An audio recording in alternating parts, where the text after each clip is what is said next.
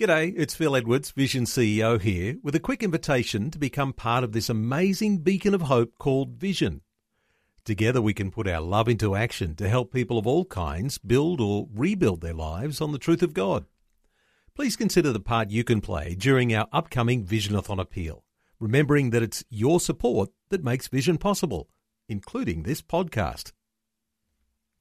A biblical perspective on life culture, and current events. This is 2020 on Vision. Uh, we're back on the trail of ancient biblical wisdom for modern times today. And to our modern secular thinking, a quest for ancient wisdom sometimes might feel a little outdated. But if biblical wisdom is from God, it doesn't age because He is the same yesterday, today, and forever. Today we're looking to uncover ancient, timeless wisdom of the ages and to equip ourselves to navigate the complexities of our modern times. Well, our special focus today is around friendship, communication, and conflict. And our special guest is Reuben Rose. Reuben is a husband, a father, a farmer, a veterinarian, a scientific researcher, an academic leader, pastor, and chairman of the group, a group of CEOs, and he's also an emeritus professor at the University of Sydney. His latest book is called Ancient Wisdom for Modern Times Biblical Foundations for Life in a World That Has Lost Its Way.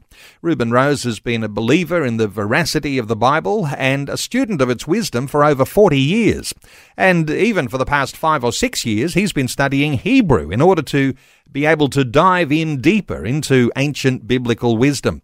Reuben, a special welcome back to 2020. Hey, uh, thanks for bearing with us too, Reuben. We were talking about the human condition and uh, your curiosity in this area. I wonder.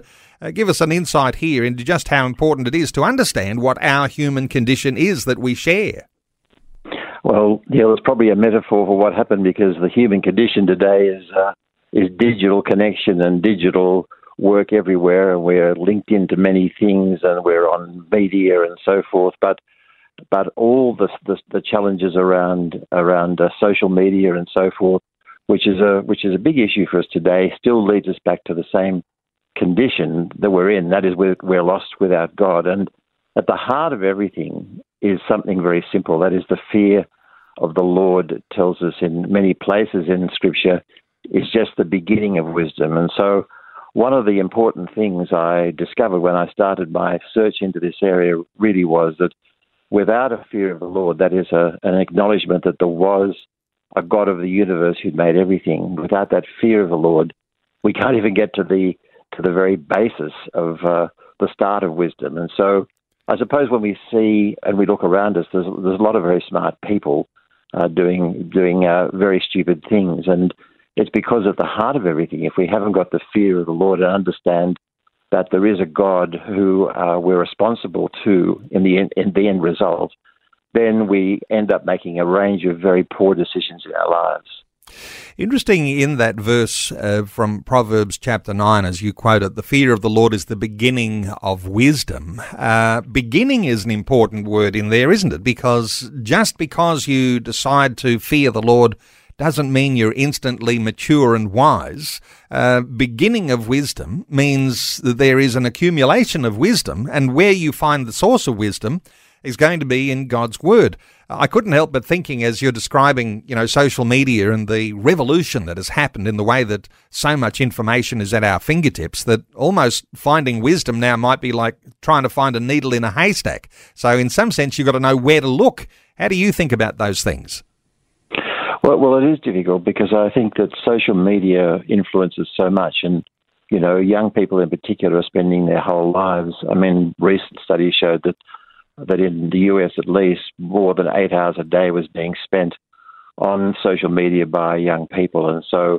One thing for certain is you won't find wisdom on social media. You'll find a lot of, of trouble and pain and trauma there, but you certainly won't find wisdom. But the interesting thing, I think, is when you look back over the whole story of the Bible, no matter where you look, and it's certainly not a not an easy story because this, uh, what we can see is very poor decisions made by people uh, throughout a range of circumstances in the Old Testament as well. But there's there's a, a thread, a, a, golden thread of wisdom you find your way through where if we're prepared to look and read it. And I suppose in the in the book of Proverbs, particularly uh, the story of King Solomon, the wisdom that he's given there, and the way that he shares it, it's quite dense. In and as you read through it, it sort of you feels like you're under an assault of uh, so much helpful information, which is, I suppose, what led me into writing the book and trying to to take some of the areas of wisdom from different parts of the Bible and put them together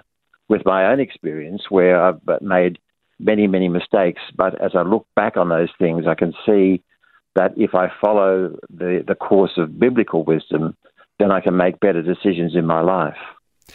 And you really uh, refer to something very important here because some will be thinking, oh, finding that ancient wisdom in the Bible, um, maybe that's really rare and I've got to have a lot of help to find it. And uh, you've got to search out these obscure books or these obscure verses to find this wisdom. But you've just delivered something that is so powerful, and I hope this is not uh, missed by anyone who's listening to our conversation. And especially when you refer to, say, the book of Proverbs, and there's 31 chapters in Proverbs, there is so much wisdom delivered there. Actually, you've got almost like a, life to- lifelong pursuit, just uh, just containing and applying that wisdom. Uh, and that wisdom actually holds true because it's, it is tried and true over thousands of years. Uh, when we're talking about wisdom from the Bible, this is not something that there's not a lack of it, is there? No, I suppose there's so many different levels, isn't there, Neil? As you say, Proverbs has got 31 chapters of, of material in it that, that are so powerful at different levels. And, you know, there's so much about, I suppose, the dangers of, of, of stumbling away into love and and a friendship and, and a whole range of issues around conflict and so forth. And so uh, we can gain so much from it because our best intentions and our best decisions uh, are sometimes poor decisions, aren't they? So, so what we need to do is to be informed by the ancient wisdom that stood the test of time, that God has delivered to His people, um, the prophets and so forth, to to actually take hold of and be able to use ourselves in our daily lives.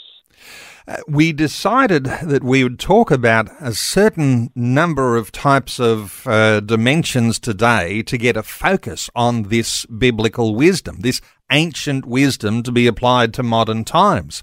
And I mentioned there in the introduction, uh, we would talk about friendship, communication, and uh, and uh, conflict.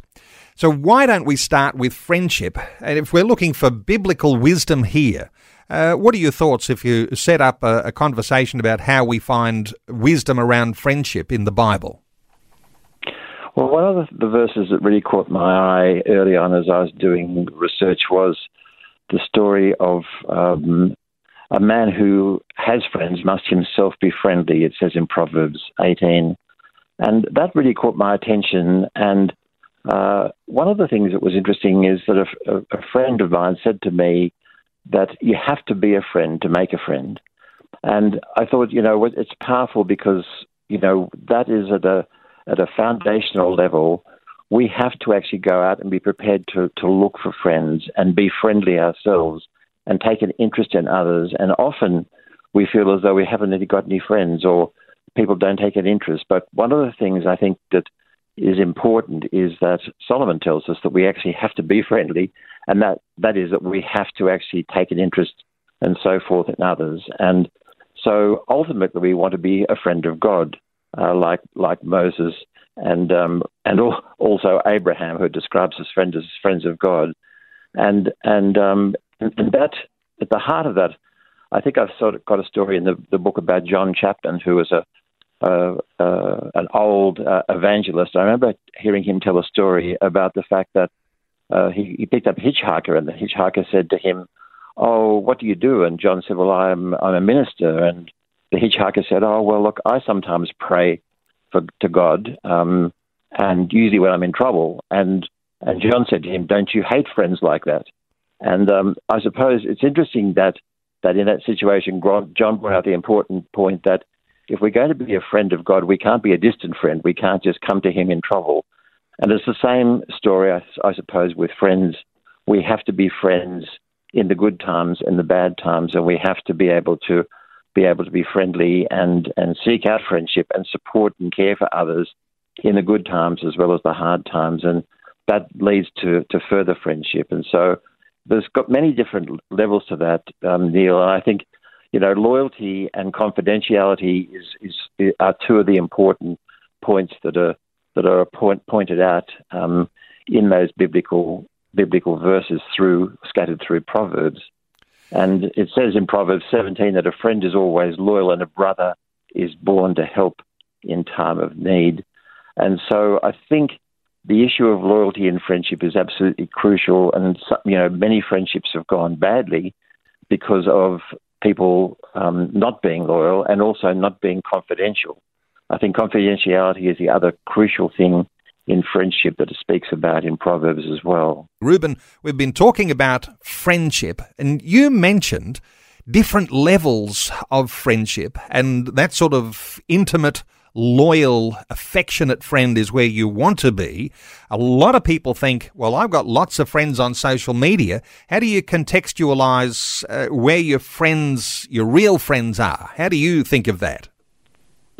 Well, I suppose at the heart of it, it's um, one of the one of the definitions around friendship is is really association, loyalty, and affection. Those are the three components, and and I, and I suppose Neil, in in in social media, we can easily have an association with people, but it's clear that we don't have a deep connection. And and uh, what we want in friendship, I suppose, is to is to help understand the other person, uh, where we want to be able to speak into their lives, speak the truth in love, to support and care for them.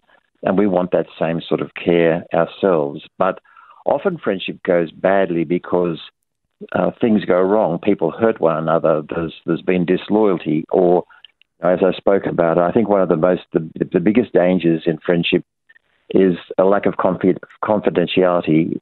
Friendship to be to be true needs to be confidential, and when people start speaking about things that they've heard confidentially to others, that's one of the certainties to destroy a friendship.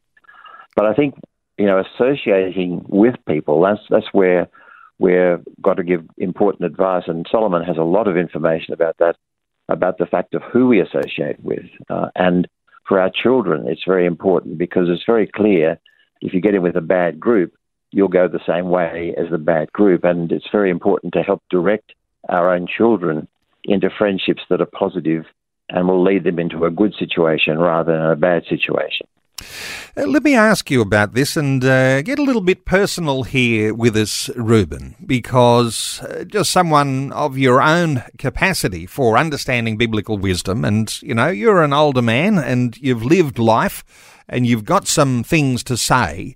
Um, but when you talk about the sort of friendship, and you even mentioned speaking the truth in love, in other words, uh, you are helping your friend by speaking into their lives, but uh, your own personal thoughts here around the thought of offering advice because uh, from what I pick up from your book you don't give advice to friends anymore but you used to how do you how do you work this whole thing and uh, and uh, issues around questions um, Neil, thanks so much. I, I think I've had a very interesting uh, uh, journey in this area because I really felt when I'd gained some some insight and understanding and some biblical wisdom, I thought I needed to share it with people. And I suppose one of the things that I discovered very early on was the fact that actually that advice that I gave was almost never taken. And I started to think, well, my goodness, what's going on here when I'm giving this good advice and people don't take it? whether it be uh, friends or family.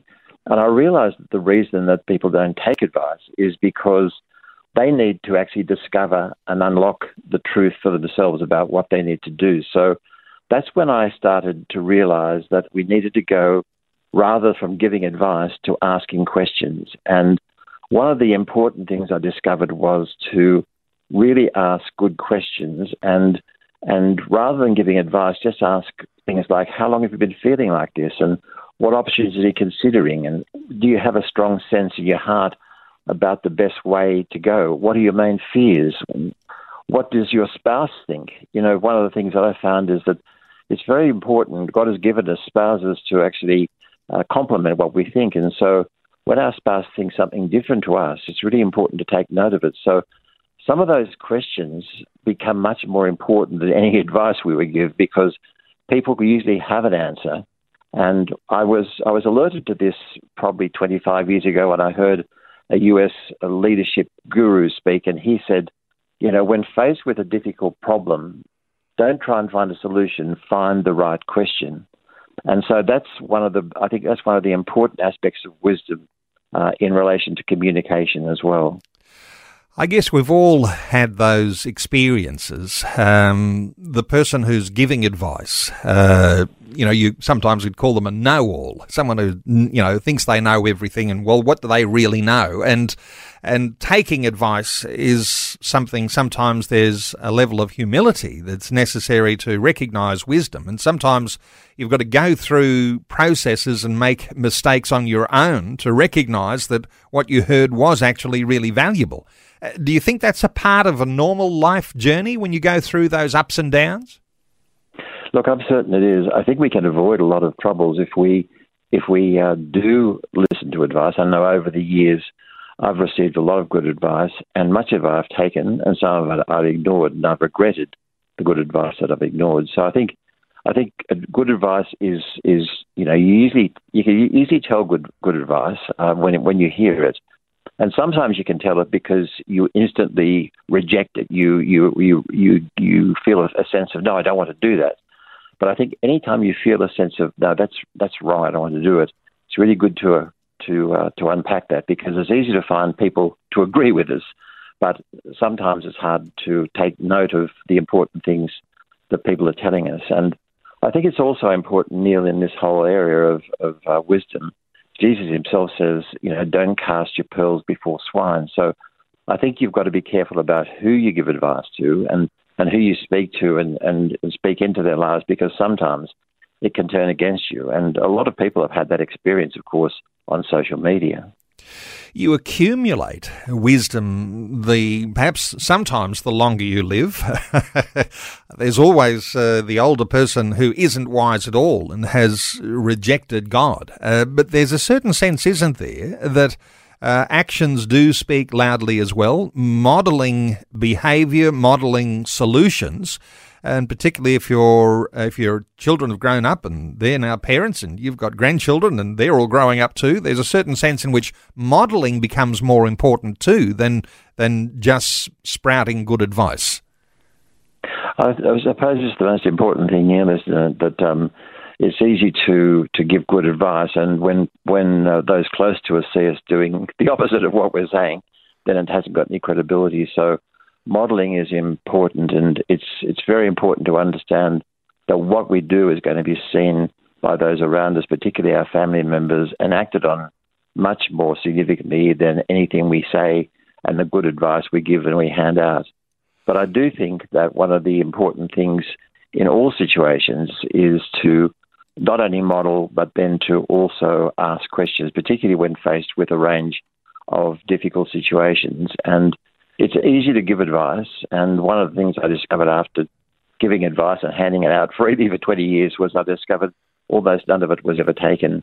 And so, but I think I did find when once you start to ask significant questions and ask people to, to reach in and and sometimes those questions are, are difficult. You need to understand the person and you need to ask deep questions that get to the heart of things. But that will uncover a lot and will lead to a much better outcome than any advice that you happen to give. We're going to move our conversation from friendship and on to communication. But before we do, I wonder whether uh, let's take a call. Uh, Billy is in Geraldton. And uh, Billy, just before we move on, uh, welcome along. What are your thoughts?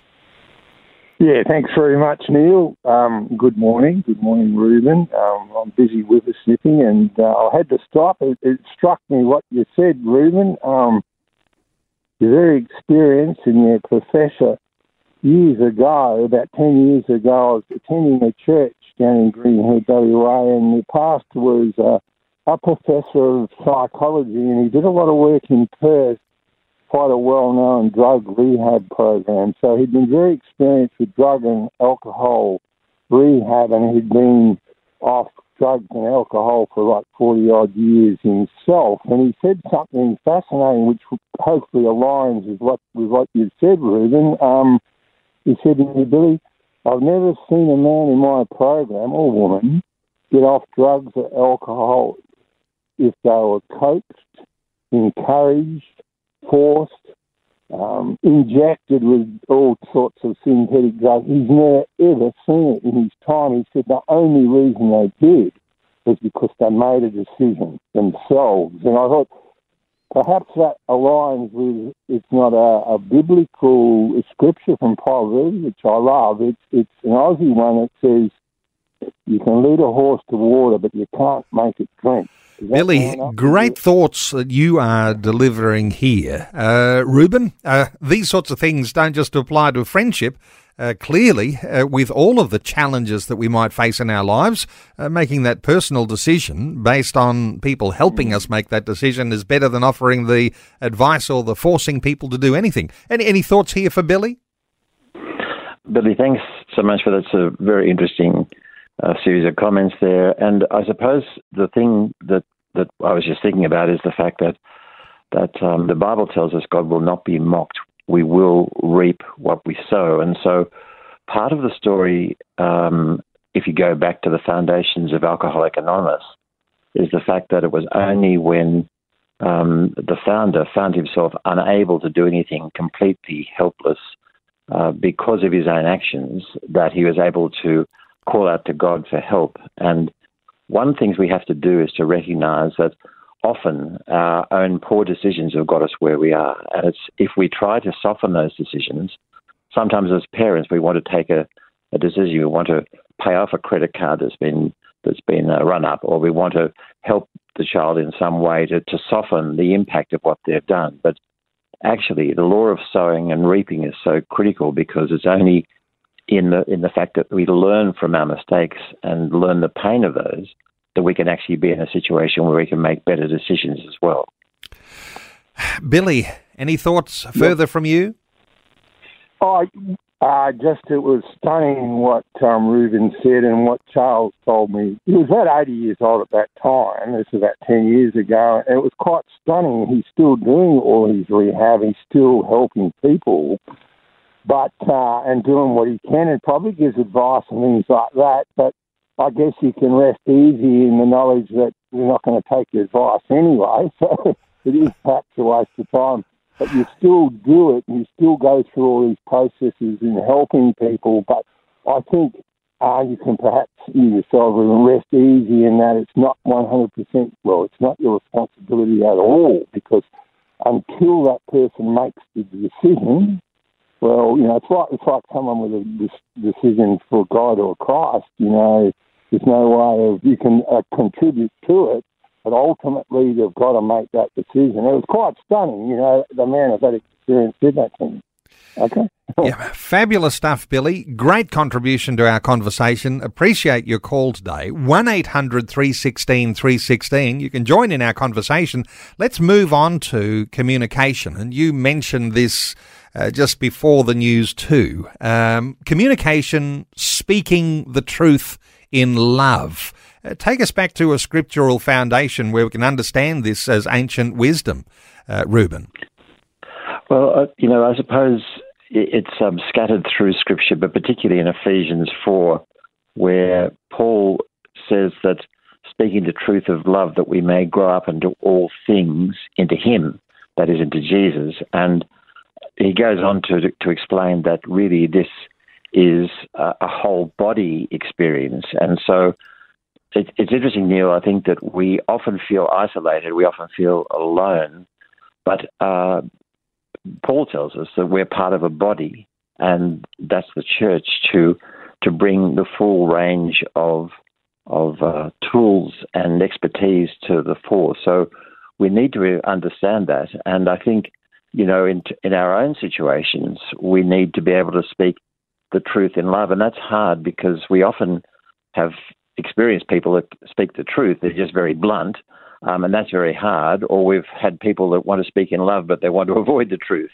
But we're told that we need to speak the truth in love. And I think that's a much harder story because we need to understand that person. And if we are going to speak the truth in love, we need to actually ask enough questions to be sure that we understand the situation. And we also need to understand that there are times where we don't want to speak the truth because, you know, Solomon says, do not correct a scoffer lest he, he hates you, hate you, but re- rebuke a wise man and he will love you. And so one thing we can see if we do correct a person and we're and, and that person rejects it, we don't we want to feel bad about it because it's actually um, a wise man will always take on board the things we say because you can always learn something from someone along the way. But I think speaking the truth in love is one of the biggest challenges in our lives because it's so hard to do that in a way where people can hear and feel affirmed and loved in what we say. And as we're exploring ancient wisdom here, ancient biblical wisdom, it's not just what you say, but how you say it. How do you reflect on uh, the biblical wisdom here? Because, uh, you know, there's an awful lot in the way that we might deliver anything that we might speak into anyone's life, whether it's correction or, you know, come back to uh, whether you thought it might be advice or something that you've got to deliver as a message to people. Uh, the way you say it's important. No, it is. And, and Solomon tells us that pleasant words are like honeycomb. And, uh, and I think that's one of the things that we know that the Bible also tells us that um, a gentle word will turn away wrath. And so I think that uh, it's very good to, to be armed with this because in situations where we get into conflict or into difficulty and we're finding ourselves tending to speak in a harsh way, we need to remember and just take a pause and say, wait a minute, we, I know that a gentle word will turn away wrath. And so it's amazing. You can see that happen right before you if you if you make that a mindset, if you get into a situation where you'll get into a conflict with someone and you respond with a gentle word, you can see the whole situation change. So, you know, it's definitely a harsh word stirs up anger. And you can see that happen all around us each day in, in things like people with, uh, with uh, traffic rage and road rage and so forth, but also in our inter- interactions. And so I think the, uh, you know, both Solomon and James tell us that the tongue has the power to bring both death and life. And so we, we need to be much more careful with our words than, than we, we realize in our day to day interactions. And I think that's in, such an important story. And one of the things Solomon tells us amazingly, if we, if we don't say anything, we can be considered wise in some situations. So I think we have to be careful about how we say it and what we say it and, and be careful to take some time and to realize that when we speak, it's got the power of life and death. And that's, that's extraordinary, isn't it? Our words themselves. And you've seen that around it. I've seen it uh, around it in a, in a, I mentioned in my book, a young woman whose, whose mother in a, in a rage said, I hate you uh, when she was in her teens. And that had an impact down the years in such a powerful way. And it's very hard to, to take those words back, Neil very hard to take those words back once they are spoken or they are written or they're delivered by email or on social media. Uh, one of the really outstanding uh, points of wisdom, uh, just to pick up from a chapter that you wrote on communication here, is, uh, Reuben, you say that any time you communicate, uh, whether you're speaking, whether you're writing, whether you're sending it in a digital format, you are going to be misunderstood. That's uh, that's an interesting one because I think everyone will relate to that. But we assume that when we are communicating with people, that they've understood what we've said. That's not always the case. No, it's it's mostly not the case. That's the that's the peculiar thing. And uh, I did did hear a professor of communications from University of California, Los Angeles the story was told years ago that he said the result of all communication is misunderstanding. And I think it's good to remember that because even he said, you know, even if we, we think we're the best communicator in the world and we've just delivered a key message um, to a group of people or just one on one, we can find that we've been misunderstood. And so I think it's absolutely important to to check in to see if people have understood and what they've understood. Um, and um, he said at a big at a big conference. He said, if you if you actually have uh, delivered a message to a group of employees the best thing is to go into the bathroom afterwards and hear what they're saying, and you usually find out it's a completely different message. hey, uh, this is interesting, isn't it? Because uh, whenever we speak something and we uh, can hope that people have understood us, uh, we might have even said it gently, um, but there's also the body language that goes along with that when you're speaking to people personally, and something is misinterpreted somewhere along the way. Uh, but you say never even send an email or a text when you're angry. Is this because at the other end, when someone's opening a message from you, and it might be a critique or it might be uh, some words, it might even be, uh, you know, reproving somebody, uh, that they sort of see you, it's all automatically interpreted as being sarcastic or, or angry in some way. Any thoughts here about people and receiving messages on electronic communications? Yes, I, I, think my, my own experience was very important in this because I think in, in the early days of, of email, it, it's, it's, sort of tempting to respond to people um, because you don't have to see them. It's easier to write something rather than say something to them directly. And of course, if we do say something, we'll usually tone down what we say. But it's easier to write something angry and you know what can happen with that message it can be it can go out to then from just the, that person to tens of others or hundreds or thousands of others so I think one of the, the important bits of advice I got in the early days of electronic communication was to whatever you send, be prepared that you be wouldn't be embarrassed if you saw it on the front page of the local newspaper. And I think when you put that sort of uh, overview on it, it gives you a much better sense of, of how to write something and to be very careful. And the other thing is is when you when you find an angry email um, that comes towards you, uh, and you, you open it up, don't respond by email. Um, go to the person directly, or if you can't go to them, call them because there's much more likely to be a better outcome and better situation from that. But I think Neil, one of the great the great dangers we we face in modern society is the fact of people putting just too much information on social media. That that that information stays there forever uh, in the in the internet, and you know we have to be much more prudent and careful about what we what we put and how we use social media. In fact, I think we'd be wise to to take a break and get off most of social media. And I was saved by my wife from um, from going onto Facebook years ago because she said to me in the early days, she said, "Don't don't go onto Facebook. Um, all they want is your information and to use it against you." And it turned out she was 100% correct.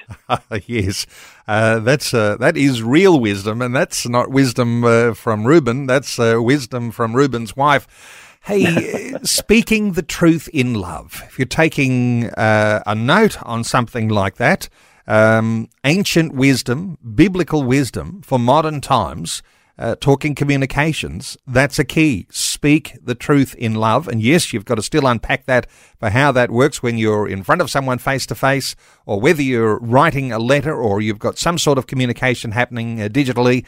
Uh, speaking the truth in love is the biblical wisdom. You know, all of this flows into uh, the third element of what we wanted to talk about today, Reuben. That is conflict and the challenges that we will have in solving conflict, avoiding conflict. Uh, give us your biblical wisdom here, uh, that where we might be able to find this ancient wisdom for our modern times around conflict.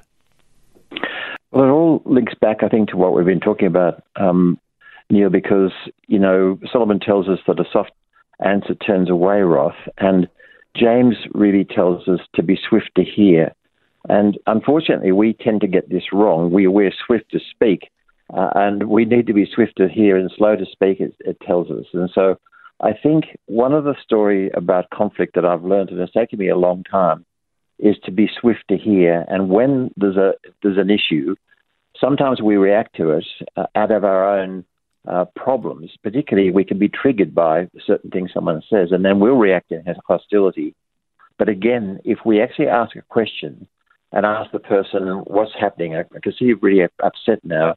What's happened at, at the moment, or what's, what's what are some of the issues here? What have I done? To explore the situation in that in that uh, in, in that sort of situation, there is, is by asking some more questions can have a really a very big impact. And I think um, often we're preparing ourselves with what we're going to say when someone's telling us something we don't like. But again, uh, Solomon comes to the fore and he says, He who gives an answer before he hears is folly and shame to him. So, so we, we, we want to be, be, be careful to, to, to really engage, to, to be in the moment with the person. And when we're in a con- situation of conflict, be sure that we've understood what it is that's happening. And most of the time, we find we we are we're not um, we're not there. We haven't understood fully, and we speak too quickly. So I think you know James tells us that we need to be you know swift to listen and slow to speak uh, and slow to become angry. We usually get it all confused, and we're very quick to become angry. We're quick to speak, and we're slow to hear. Uh, but I think it's one of the best bits of advice that we have from biblical wisdom. We're talking conflict. Um, you say uh, to avoid conflict, or not necessarily, because sometimes it's important to actually confront uh, situations, and conflict is something we ought not to be afraid of. But uh, but to exacerbate conflict, you say avoid triangulation.